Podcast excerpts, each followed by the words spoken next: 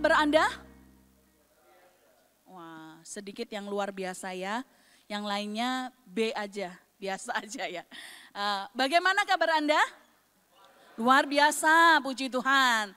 Uh, saya berdoa Anda semuanya bisa menikmati hadirat Tuhan lewat pujian penyembahan tadi. Berapa banyak yang diberkati oleh pelayanan Praise and Worship Team hari ini. Haleluya, berikan tepuk tangan bagi teman-teman kita Praise and Worship. Oke, uh, eh, hari ini karena praise and worship-nya uh, free flow, jadi memakan waktu agak panjang, jadi uh, kita uh, dengarkan firman Tuhan dengan uh, waktu yang ada. Uh, saudara, saya hari ini ingin berbicara tentang uh, pentingnya komunitas, ya. Mungkin bisa ditampilkan slide-nya. Everybody needs somebody. Semua orang itu butuh seseorang, saudara. Ya, ini judul sharing saya pagi ini. Everybody needs somebody. Ya, sudah sering kita dengar orang-orang dalam komunitas ini ICC FGF Bali bicara soal pentingnya komunitas. Betapa pentingnya komunitas. Nah, hari ini saya mau kita e, bermain sedikit ya saudara. Anda bisa keluarkan handphone Anda. Silakan keluarkan handphone Anda. Lalu di browser Anda masuk ke slido.com ya. Kalau ada yang belum tahu Slido, s l i d o.com ya. s l i d o.com. Kemudian Anda bisa masukkan nomor kode ini, tolong ditampilkan multimedia di layar. Ya, kodenya adalah 1659997. Silakan. slido.com Lalu masukkan kode ini, enter code, masukkan kode 169 1659997. Nah, saya ingin Anda mengetikkan di kolom Q&A pertanyaan ini jawabannya apa kira-kira menurut Anda? Menurut Anda, kenapa komunitas itu penting? Silahkan diketikkan menurut Anda apa ya. Apa pun jawaban yang terlintas pertama kali di pikiran Anda silakan ditulis ya. Misalkan komunitas itu penting karena kita bisa numpang makan. Banyak pendukungnya ya. Boleh dituliskan. Support system ya. Dapat makan tuh ada ya yang tulis ya. Dapat makan pas CG. Terus ada lagi yang menuliskan untuk saling menguatkan. Ya benar Nextnya support system. Wow, ya karena kita bisa makan-makan di Komsel, benar ya. Tempat untuk sharing agar tidak menjadi beban ya. Benar ya. Wah keren-keren ini jawabannya. Manusia itu makhluk sosial loh, just in case ada yang belum tahu ya. Manusia itu makhluk sosial. Oh, komunitas untuk cari kerjaan, boleh. Ada yang jawab cari jodoh mungkin. Ya. Tumbuh bersama, komunitas penting untuk relasi jangka panjang. C, siapa yang nulis ini ya? Relasi jangka panjang. Boleh, wadah untuk saling menguatkan, berbagi cerita. We can depend on them if we need something. Iya benar ya. Saling bertumbuh bersama tuh, ada yang tulis cari jodoh ya. Ketawa rame-rame, ya benar ya. Karena kita perlu berbagi, bisa deep sharing, wow.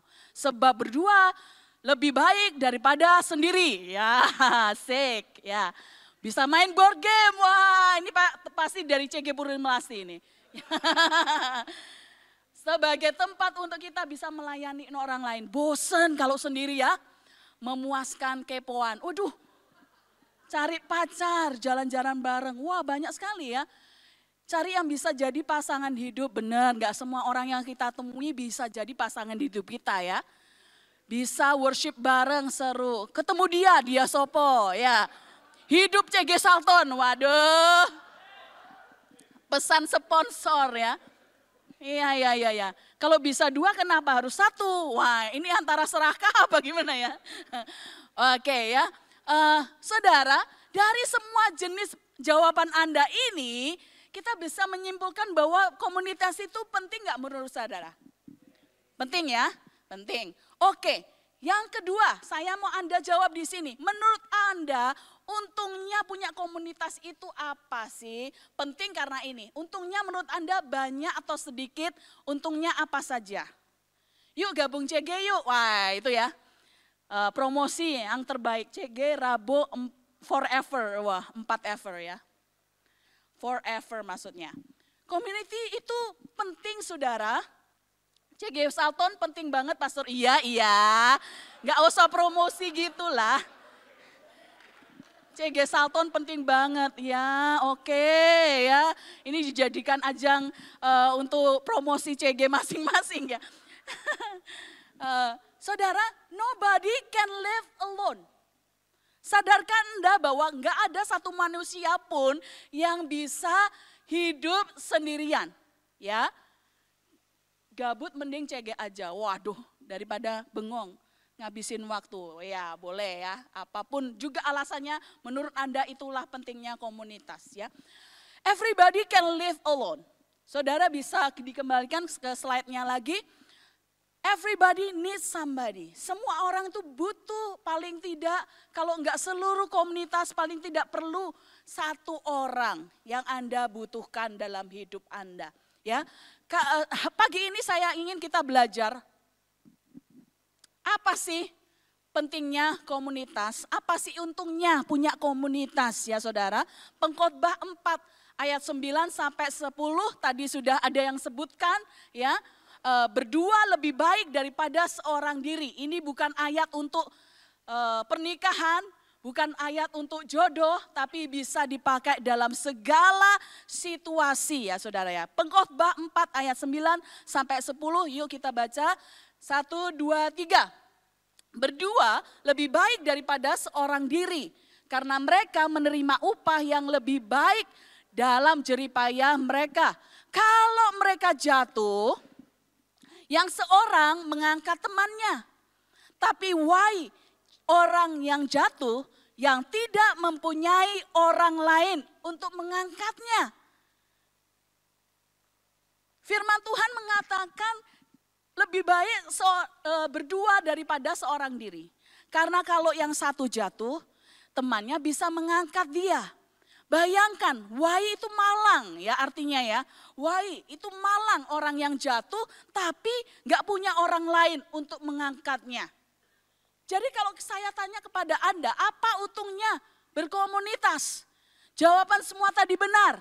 Dapat makan, bisa main, punya orang, dapat jodoh, eh, relasi jangka panjang, jangka pendek, dan lain sebagainya ya.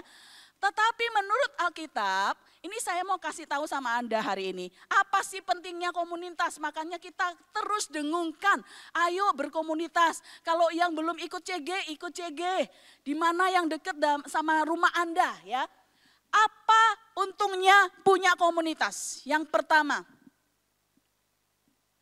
komunitas memberi kita kesempatan untuk kita bisa praktek kemurah hatian saudara.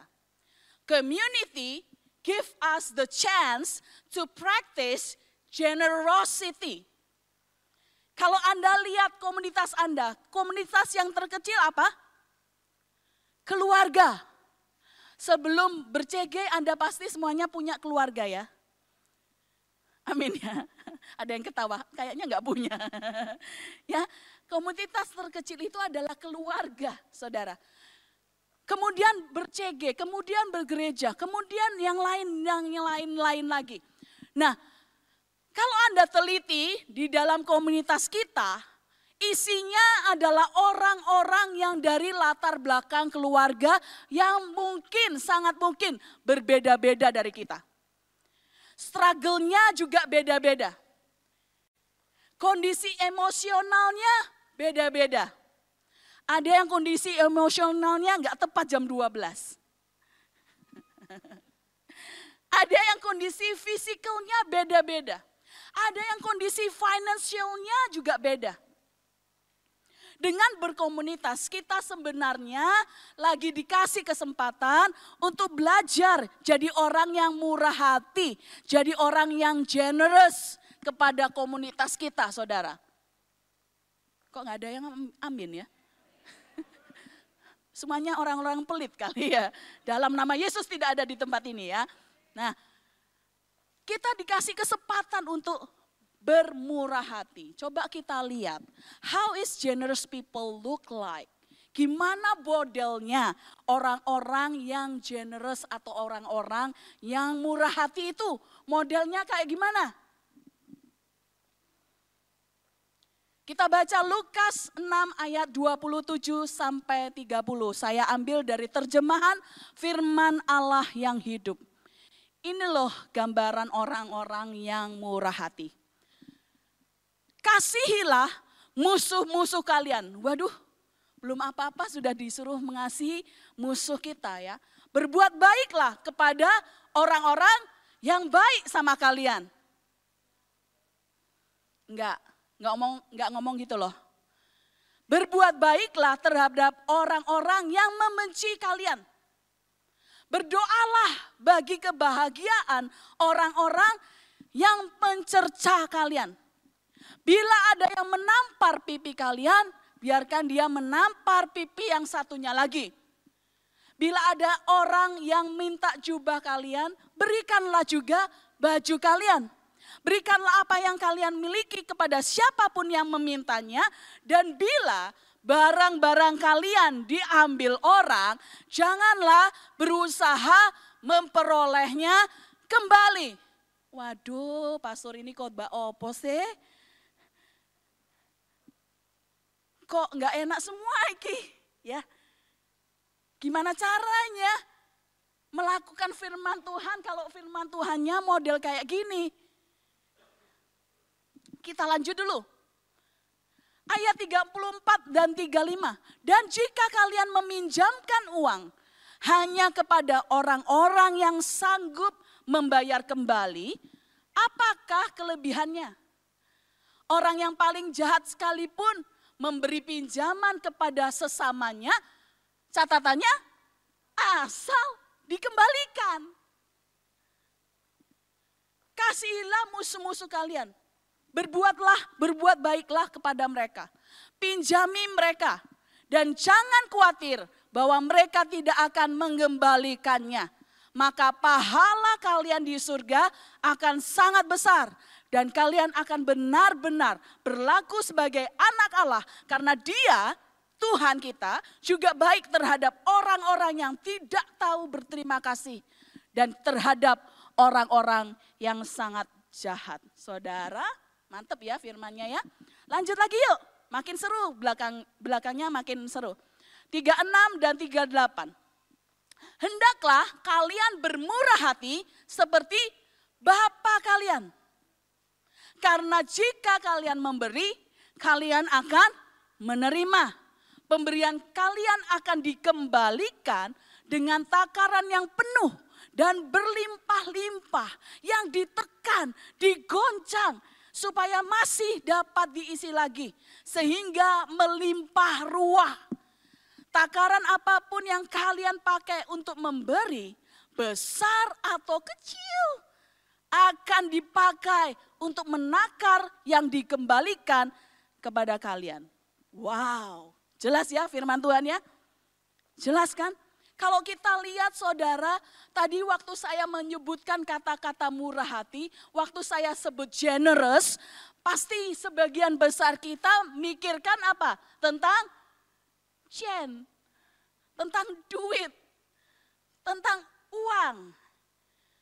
Tapi saudara, kemurahatian itu nggak melulu soal uang. Kemurahatian itu bicara bagaimana kita bisa memperlakukan orang lain. Bagaimana kita bisa mengasihi musuh-musuh kalian. Siapa yang sadar kalau di komunitas ini ada orang-orang yang musuh sama kita?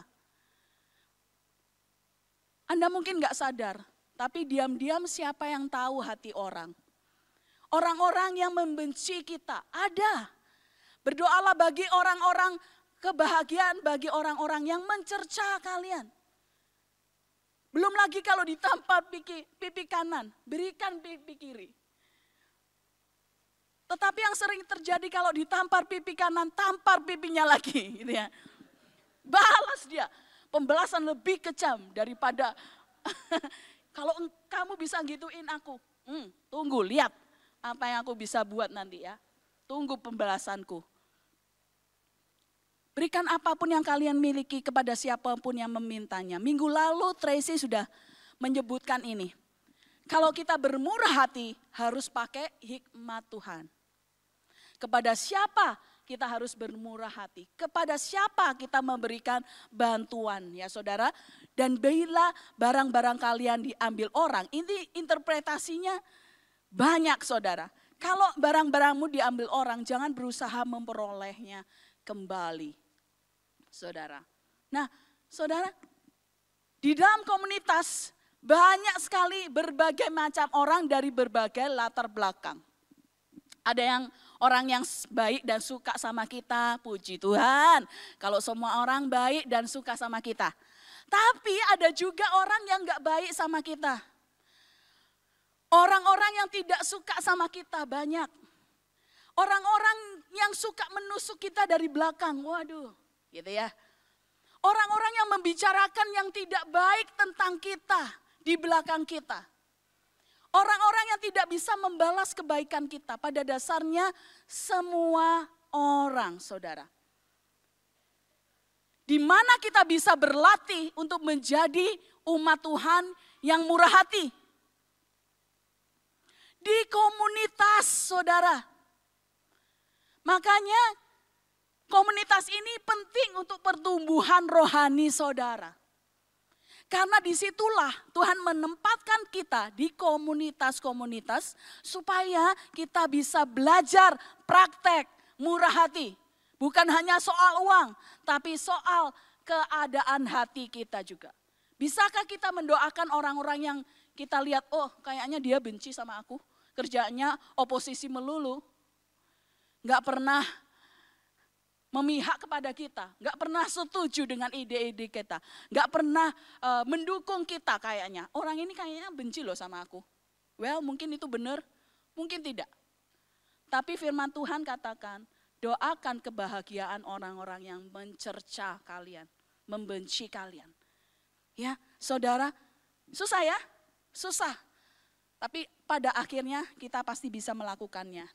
Karena seperti yang Victa ngomong tadi, Tuhan yang tinggal di dalam kita, yang membantu kita melakukannya. Memang kita nggak bisa, karena kita nggak punya kuasa apa-apa. Tapi roh kudus tinggal di dalam Anda dan di dalam saya. Jadi pasti bisa melakukannya. Oke yang kedua, komunitas itu untungnya apa? Yang pertama membuat kita ber, berlatih menjadi murah hati. Yang kedua, komunitas itu memberikan kita kesempatan untuk latihan mengampuni. The chance to practice how to forgive. Gimana kita bisa belajar mengampuni kalau nggak ada orang yang perlu diampuni? Gimana Anda bisa mengampuni kalau yang hidup cuma Anda sendiri? Anda deal dengan diri Anda? Setiap hari ketemunya Anda sendiri? Melakukan apa yang Anda lakukan, nggak pernah ketemu orang lain. Maka tidak ada kesempatan Anda untuk belajar mengampuni. Paling tidak mengampuninya bisa cuma mengampuni diri sendiri. Itu pun susah. Komunitas memberikan kita kesempatan untuk belajar mengampuni. Kita lihat ayatnya yuk. Katanya kalau nggak pakai ayat kan nggak alkitabiah ya. Belum tentu itu Alkitab ngomong gitu ya. Lukas 6 ayat 27 dari firman Allah yang hidup. Dikatakan begini, janganlah menghakimi orang lain supaya kalian sendiri juga jangan dihakimi oleh Allah. Janganlah menghukum orang lain supaya kalian sendiri juga jangan dihukum Allah. Ini perintahnya. Ampunilah orang lain supaya Allah juga mengampuni kalian. Di dalam komunitas, sekali lagi berbagai macam orang. Saya mau beritahukan kepada Anda sebuah rahasia. Ada dua tipe orang paling tidak dalam komunitas. Yang pertama, orang yang suka sama Anda. Jadi apa pun yang Anda kerjakan pasti mereka dukung. Ya, pasti doakan. Pasti menopang Anda ketika Anda lagi down. Orang yang dengan tulus mau bekerja sama dan support Anda dalam apa pun yang Anda lakukan. Supaya dia pengennya melihat mimpi Anda jadi kenyataan. Siapa orang-orang yang demikian di tempat ini? Enggak usah tunjuk tangan, tunjuk tangan dalam hati. Aku itu, aku itu. ya, seneng banget kalau ketemu orang kayak gini, saudara. Tapi ada juga tipe yang kedua, orang-orang yang tidak suka sama kita. Orang-orang yang pengen lihat kita jatuh. Orang-orang yang tadi saya sudah bilang menusuk kita dari belakang. Orang-orang yang membicarakan kita di belakang kita, tapi kalau bicaranya yang baik-baik ya nggak apa-apa ya, bicarakan terus. Ya. Tapi kalau ngomongnya nggak yang baik tentang kita, perintah Tuhan apa? Ampunilah mereka supaya Allah mengampuni kalian juga. Susah banget. Banget saudara, susahnya minta ampun. Apalagi kalau kita tahu siapa orang-orang ini. Susah, susah saudara. Tapi sekali lagi, hidupku yang kuhidupi sekarang bukan aku sendiri lagi yang hidup.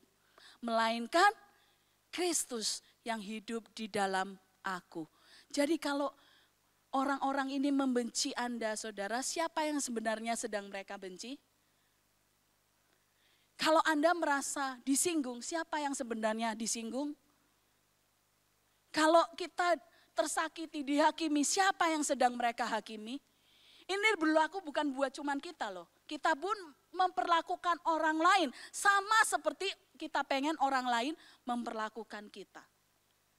Jadi gimana? Dalam berkomunitas, daripada saling menjelekkan. Mending, eh kamu lagi butuh apa sih? Yuk aku mau dapat kesempatan untuk jadi orang yang murah hati. Kamu lagi merasa tersakiti ya? Minta maaf, ampuni orang lain. Maka kita akan menerima juga pengampunan dari Tuhan saudara. Kalau kita nggak praktek ini, dari mana kita bisa praktek pengampunan? Kalau kita nggak punya komunitas komunitas ditempatkan Tuhan supaya kita ini loh inginnya Tuhan kalau kita bayi rohani jangan bayi terus. Bertumbuhlah. Caranya bertumbuh Anda harus ditempatkan di sebuah komunitas. Mungkin saudara merasa kok CG Salton yang terbaik ya. Kayaknya enak loh kalau aku jadi part of CG Salton. Benar begitu?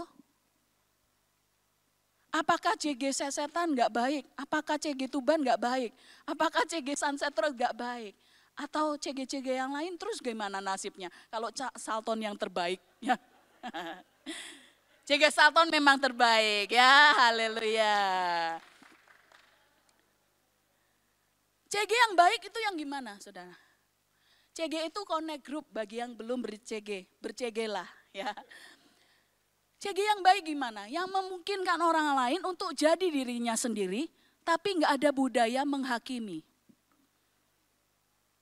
Aku bisa ngomong aja sama CG, eh, CG saya sendiri, tapi nggak merasa dihakimi. Aku nggak merasa datang ke CG, tapi yang disambut orang lain. Aku nggak merasa disambut. CG yang baik yang merayakan perbedaan, beda nggak apa-apa. Yang penting tujuannya satu, memperkenalkan Kristus kepada orang lain. Lewat apa yang kita lakukan, saudara. Ya. Maka punyalah komunitas, saudara.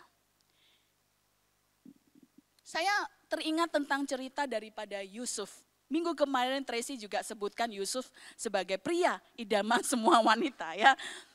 Gimana Yusuf ini bermimpi pada suatu hari, dia share mimpinya ke saudara-saudaranya. Saudaranya jengkel, iri hati sama Yusuf dan cari cara untuk membunuh Yusuf. Ceritanya Anda bisa baca di kejadian pasal 37. Ya. Kemudian Yusuf akhirnya dibuang ke dalam sumur, dijual ke orang Ismail dan dibawa ke Mesir. Di Mesir dijual ke Potifar, difitnah oleh istri Potifar, dipenjarakan. Saudara kalau kita mungkin mengalami sedikit aja yang dialami Yusuf, mungkin kita sudah, aduh kok gini banget sih hidupku? Apa tujuannya Tuhan menciptakan aku kalau hanya untuk dilempar ke dalam sumur, dijual, jadi jadikan budak di rumah Potifar, difitnah lagi, dipenjara lagi. Menafsirkan mimpi juru minuman dan juru roti, menafsirkan mimpi Firaun. Tapi kalau Anda bayangkan, kalau Yusuf kepahitan, gak bisa mengampuni saudara-saudaranya, gak bisa mengampuni orang yang menjual dia. Mungkin pada akhirnya dia gak akan jadi penguasa di Mesir. Dia nggak akan dipakai oleh Tuhan untuk memelihara hidup bangsa yang besar. Ada dua pilihan yang Yusuf bisa ambil, yaitu menghukum, membalas dendam kepada keluarganya, atau mengasihi dan mengampuni mereka. Jalan ceritanya anda bisa baca di kejadian 50 ayat 19 sampai 20. Tetapi Yusuf berkata kepada mereka, janganlah takut. Sebab aku inikah pengganti Allah? Kadang-kadang manusia berpikir kita ini penggantinya Tuhan. Bisa melakukan apa pun yang kita pikir Tuhan mau. Aku yang berhak memutuskan hidupku akan seperti apa. Hidup hidup siapa? Hidupmu. Ya wes, berarti aku yang memutuskan. Gak sepenuhnya benar saudara. Kita yang memikirkan aku bisa belas mereka dengan cara apa ya. Tapi Yusuf tidak demikian. Memang kamu telah mereka-rekakan yang jahat terhadap aku. Tetapi Allah mereka-rekakannya untuk kebaikan dengan maksud melakukannya seperti yang terjadi sekarang. Yakni memelihara hidup suatu bangsa yang besar saudara. Dari segala macam kesusahan yang kita alami. Dari segala macam perlakuan orang lain kepada kita. Dari segala macam hal yang kita lalui saudara, saudara, percayalah. Tujuan akhirnya adalah untuk saudara menjadi berkat bagi orang lain. Kalau Anda pernah dilempar ke dalam sumur, maka kesaksian Anda, aku pernah loh dilempar ke dalam sumur, tapi Tuhan menyelamatkan aku. Kalau Anda ditusuk dari belakang, Anda jadi tahu bagaimana rasanya. Aku juga pernah loh ditusuk dari belakang. Caranya keluar gimana? Kayak gini, gini, gini. Kita selalu diberikan kesempatan untuk menjadi berkat dari apa pun yang kita alami dalam kehidupan kita. Saudara, yang ketiga, komunitas itu untungnya apa sih? Memberikan kita kesempatan untuk kita latihan punya karakter Kristus. The chance to practice Christ-like character. Serem ya? Punya karakteristik Kristus. 1 Yohanes 2 ayat 6 berkata demikian.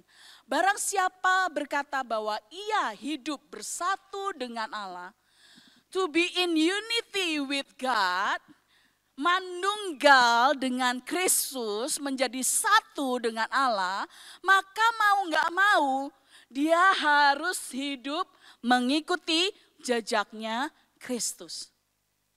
Kalau Anda bilang aku bersatu dengan Allah, tapi Anda hidup karepmu dewe, bahasa Jermannya, hidup sesukamu sendiri, berarti nggak bisa dikatakan bersatu dengan Allah. Kalau Anda satu dengan Allah, kita harus hidup dipimpin oleh roh Allah. Bukan mau kita sendiri. 1 Yohanes 3 ayat 7 berkata demikian. Anak-anakku, janganlah membiarkan seseorang menyesatkan kamu. Barang siapa yang berbuat kebenaran adalah benar. Sama seperti Kristus adalah benar. Kalau kita memberikan kesempatan orang lain menyesatkan kita, maka pilihan pertama sesat, pilihan kedua sesat, pilihan ketiga tambah makin sesat ya. Makin ke mana-mana hidupnya saudara. Tapi saudara, kita harus hidup sesuai dengan pimpinan Roh Kudus. Karena siapa yang berbuat kebenaran adalah benar sama seperti Kristus adalah benar. Tujuan komunitas adalah untuk membentuk kita saudara. Membentuk kita, membentuk karakter kita yang gak seperti Kristus, belum seperti Kristus, makin hari makin diubahkan menjadi semakin seperti Kristus. Tidak ada yang bisa bertumbuh sendiri. Gak ada orang yang bisa bertumbuh sendiri. Kita perlu orang lain untuk bisa menasihati kita. Yang mendegur kita kalau kita ada salah. Siapa di sini yang hidupnya merasakan bahwa aku gak pernah bikin salah? Gak ada. Semua orang manusia pasti pernah bikin kesalahan. Saudara, tapi kalau kita ingin hidup mengikuti jejak Kristus, melakukan apa yang benar, maka penting bagi kita untuk kita punya komunitas yang benar juga. So, next slide bicara soal surround yourself with the right pack Kelilingilah diri Anda dengan kawanan yang tepat. Dengan kawanan yang benar. Karena hari-hari ini saudara, kalau Anda mau jujur dengan diri Anda sendiri, hanya beberapa orang saja mungkin di sekeliling Anda yang bisa Anda kategorikan the right pack. Kawanan yang benar. Anda perlu dikelilingi oleh kawanan yang benar. Karena apa saudara? Amsal 13 ayat 20 berkata, orang yang bergaul dengan orang yang bijaksana akan menjadi bijaksana. Orang yang bergaul dengan orang bodoh akan celaka. Ini pentingnya. Siapa yang berada di sekelilingmu hari-hari ini saudara? Nasihat apa yang kau terima? Dari orang-orang yang ada di sekelilingmu. Sangat penting. Ya. Berikutnya. Pergaulan dengan orang bijaksana akan membuat orang menjadi bijaksana. Pergaulan dengan orang jahat membuat orang menjadi jahat juga. Ada satu quote yang uh, terkenal ya. Show me your friends and I will show you your future. Tunjukkan siapa circle of friendsmu.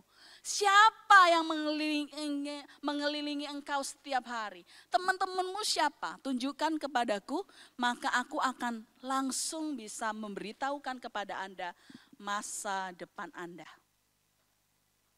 Begitu pentingnya teman-teman yang mengelilingi kita.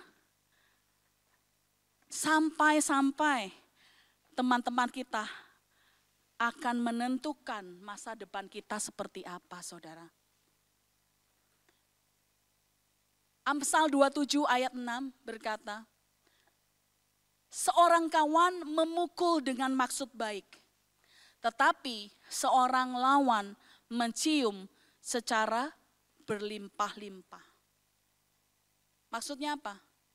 Kalau memang dia kawan sejati, kalau kita ada salah, pasti diinformasi, dikasih tahu saudara. Bukan malah diomongin satu sama lain di belakang. Tapi di depannya baik-baik aja. Kalau bisa dicium, manis-manis di depannya. Amsal 27 ayat 17 berkata, besi menajamkan besi, orang menajamkan sesamanya. Tapi banyak orang yang menghindari orang menajamkan sesamanya. Oh kita banyak menghindari orang-orang yang sukanya najemin kita. Kenapa banyak orang yang memilih itu nggak punya komunitas? Karena alasannya males lah. Nanti kalau punya komunitas crash lagi sama yang si A, si B, si C.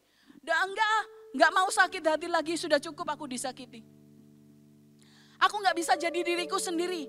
Apalagi nanti kalau ada orang yang menyakiti aku, aku harus ngampuni, harus mengasihi, capek. Itu berarti Anda secara nggak langsung menghindari proses yang Tuhan izinkan untuk Anda lewati supaya bisa bertumbuh. Anda menghindari dibentuk oleh Tuhan, Anda menghindari di shape sedemikian rupa, Anda menghindari dipertajam dalam rencana Tuhan. Tahukah saudara,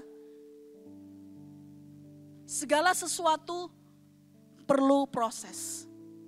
Kita pun setiap orang pasti diproses. Siapa yang setuju? Setiap orang punya prosesnya masing-masing. Gak bisa kita pengen prosesnya Victa kayaknya gak gitu berat. Buat aku aja deh.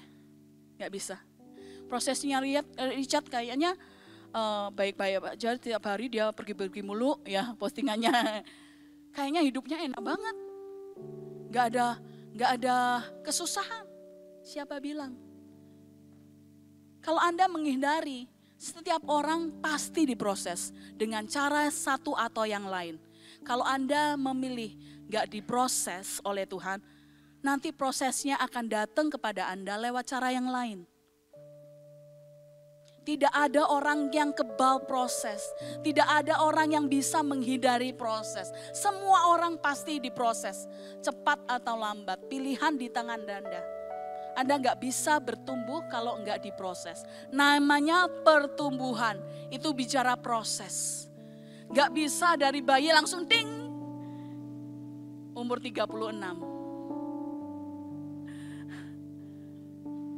Pertumbuhan itu bicara proses, saudara harus mau diproses.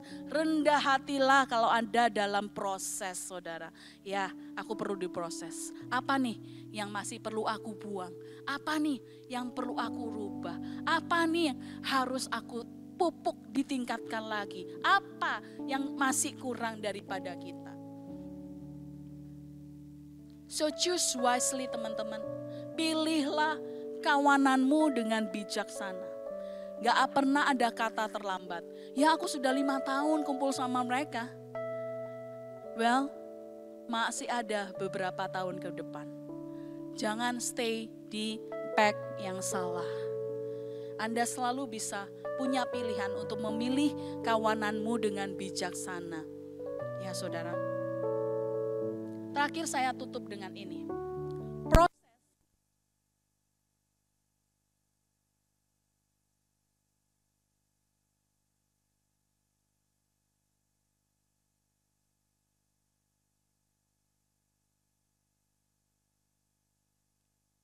Saudara. Everyone need to go through a process. Everyone is process supaya mereka bisa bertumbuh. Semua orang diproses supaya karena keinginan Tuhan melihat orang-orang yang lahir baru nggak cuma jadi bayi rohani, tapi bertumbuh menjadi Kristen yang dewasa. Prosesnya gimana? Itu yang penting, saudara. Gak bisa orang menghindari proses. Segala sesuatu adalah proses bagi kita. Saya berdoa pagi ini agar Anda semua, kita semua pada waktu mengalami proses bersuka citalah kalau Anda sedang diproses karena itu berarti Anda akan bertumbuh. Dari belajar dari orang yang menyakiti kita, apa yang kita bisa pelajari? Bagaimana kita mengampuni? Bagaimana kita bisa melakukan apa yang menjadi kehendak Tuhan? Banyak cara, saudara. Dengan kita diberikan orang-orang yang kondisi, kondisi finansialnya mungkin nggak sama-sama kita. Bersyukur, berarti kita dapat kesempatan untuk menjadi berkat buat mereka.